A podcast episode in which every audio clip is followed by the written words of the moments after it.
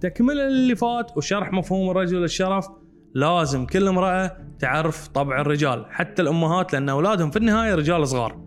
الذكور بطبعهم حيوانات مفترسة جاهزة إنها تستغل أو تنتهك كل ما هو متاح. مو بس النساء حتى بينهم وبين بعض. الرجل القوي يستغل وينتهك الضعيف والاستغلال والانتهاك ما يعني المفهوم الجنسي بل أقصد فيه التحكم.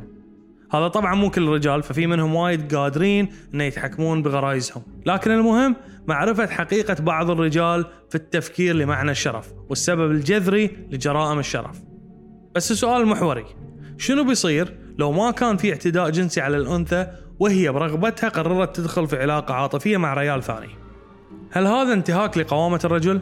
هل تنجرح رجولته؟ هل يعتبر نفسه فشل في حماية عرضه؟ المفترض أنه لا لأن الرجل الواثق من رجولته ما تدمر رجولته إذا قررت الأنثى بحياته أنها تمارس علاقة عاطفية أو جسدية مع ريال ثاني جزئية حماية الشرف ما راح تتأثر لأن التقصير أبدا ما كان من الرجل طبيعي إنه ينهار الزوج من الداخل إن قررت زوجته هجرته أو خيانته مع رجل آخر لا سمح الله.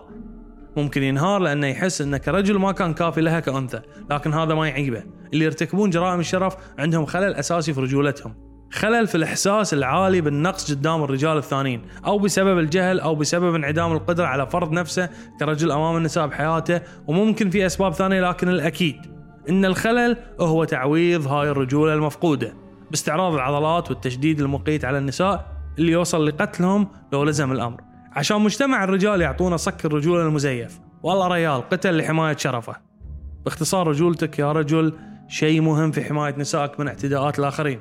لكن إذا قررت طائعة مختارة إنها تمارس علاقة عاطفية مع أي شخص آخر فهذا ما يعيبك.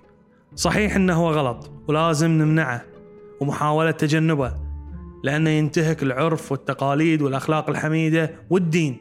لكنه مو عار يغسل بالدم. يمكن يكون عارها هي بس مو عارك. ولا تزر وازرة وزر أخرى.